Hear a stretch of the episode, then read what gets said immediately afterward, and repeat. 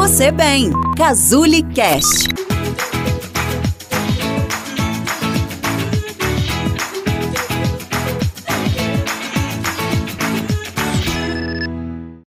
Comer muito e depois tentar compensar isso com dietas restritivas, atividade física constante, vômitos, provocações de diarreias. Já ouviu alguém com esses sintomas? Essa pessoa pode ter uma bulimia nervosa. Eu sou Cristiane Schumann, sou psicóloga e hoje estou aqui para a gente continuar uma série sobre transtornos alimentares. E o nosso tema de hoje é bulimia nervosa. A bulimia nervosa ela é caracterizada por uma alternância de comportamentos de compulsão alimentar e de compensação dessa compulsão. Antes da gente falar da bulimia propriamente dita, deixa eu explicar um pouquinho o que seria uma compulsão alimentar. A compulsão alimentar é um episódio onde a pessoa ela come o dobro ou mais daquilo que ela comeria no mesmo espaço de tempo. Então, geralmente a gente pega aqui um prazo de duas horas, né? E ali, se a pessoa teve um episódio de compulsão alimentar, por duas horas ela ingeriu o dobro do que ela comeria, o dobro ou mais do que ela comeria se não estivesse um episódio de compulsão alimentar. Então, se por exemplo, em um lanche ela come um pão com uma fatia de queijo, uma fatia de presunto e um copo de, de suco, por exemplo, Durante a compulsão alimentar, ela pode comer esse mesmo pão, mas também uma fatia de bolo, uma taça de sorvete, um copo de refrigerante, uma banana, né? Então é bastante além do que ela come em dias normais onde não há compulsão alimentar. E no caso da bulimia, a pessoa alterna entre episódios de compulsão alimentar onde ela ingere de uma forma descontrolada uma quantidade muito grande de alimentos com estratégias compensatórias. Que estratégias compensatórias são essas?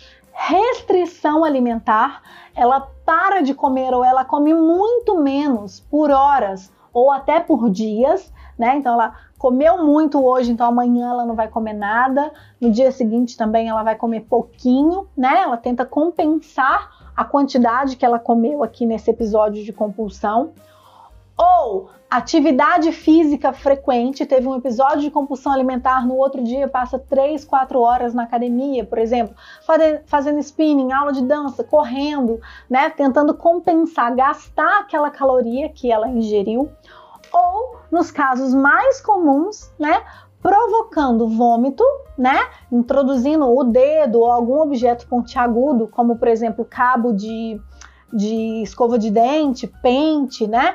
Na, na garganta para provocar o vômito e ela conseguir expurgar esse alimento que ela ingeriu em demasia. Essa é uma das formas mais comuns de compensação no quadro de bulimia, mas não é o único, né? Tem uma expurgação também por por provocações de diarreias, onde essa pessoa consome de, é, laxantes, né, diuréticos, introduz enemas, né, que são uh, substâncias introduzidas no canal anal, né, para produzirem um quadro de diarreia. Então, ela introduz enemas, ela provoca diarreias com laxantes como outra forma de expurgar, de colocar para fora aquele conteúdo a mais que ela ingeriu durante um um episódio de compulsão alimentar. As pessoas que sofrem com a bulimia, geralmente elas seguem um ciclo. Elas estão sentindo um desconforto importante, um quadro de ansiedade, de depressão, de desconforto com o próprio corpo. Esse desconforto acaba precipitando uma compulsão alimentar. Então, essa ingestão, né, é excessiva de alimentos num período de tempo reduzido essa, é, essa compulsão alimentar traz um alívio imediato, mas logo em seguida uma culpa muito grande, um medo de engordar muito grande, um desconforto muito grande, físico mesmo, né? De mal-estar, de se sentir empachado, empaturrado, e uma vontade de colocar isso para fora para se sentir um pouco mais leve. E um desconforto psíquico também, né? De culpa, de remorso, de medo. Aí esse desconforto leva a um comportamento compensatório. Vomitar, ter uma diarreia, fazer uma dieta altamente restritiva, ir para academia e passar muitas horas ali, correr e correr muito mais quilômetros do que o que ela estava acostumada.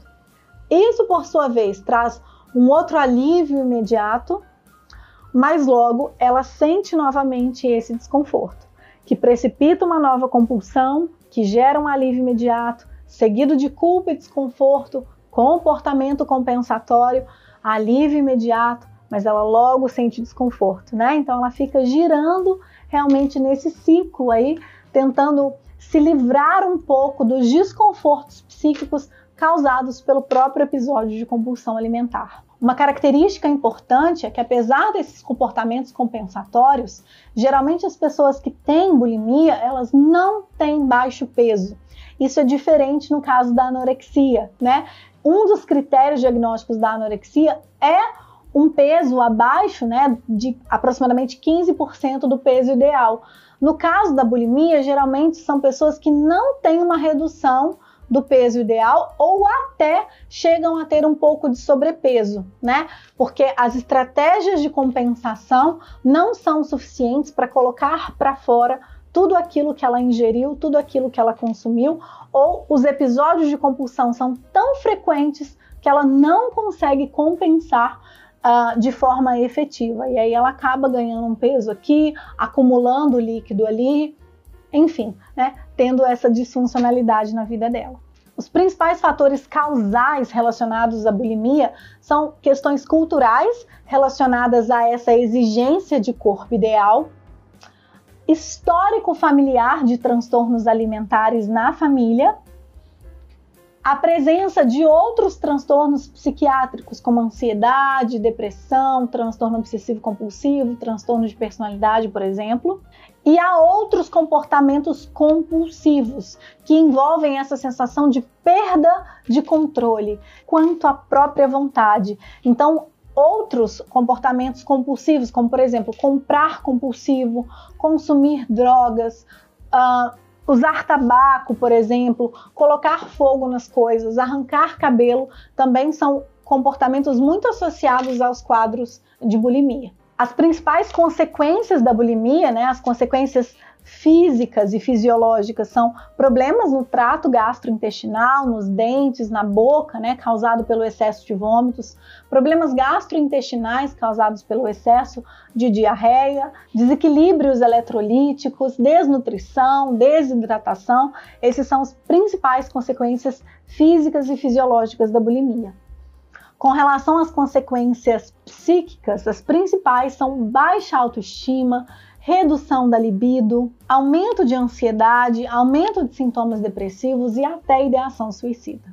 O tratamento da bulimia nervosa ele é interdisciplinar e geralmente ele é feito por médicos, psiquiatras, gastroenterologistas, clínicos gerais, psicólogos que vão trabalhar na parte cognitiva do paciente, restituindo identidade, autoestima, comportamentos mais adequados para o quadro né, e para sua relação com a comida, e um nutricionista que vai também ensinar né, o paciente a diminuir a chance dele ter episódios de compulsão alimentar. O tratamento costuma ser bastante efetivo, né? Os resultados que a gente tem com o tratamento da, da bulimia são muito bons, né? Então a gente pode dizer que há cura, há tratamento e há cura para a bulimia.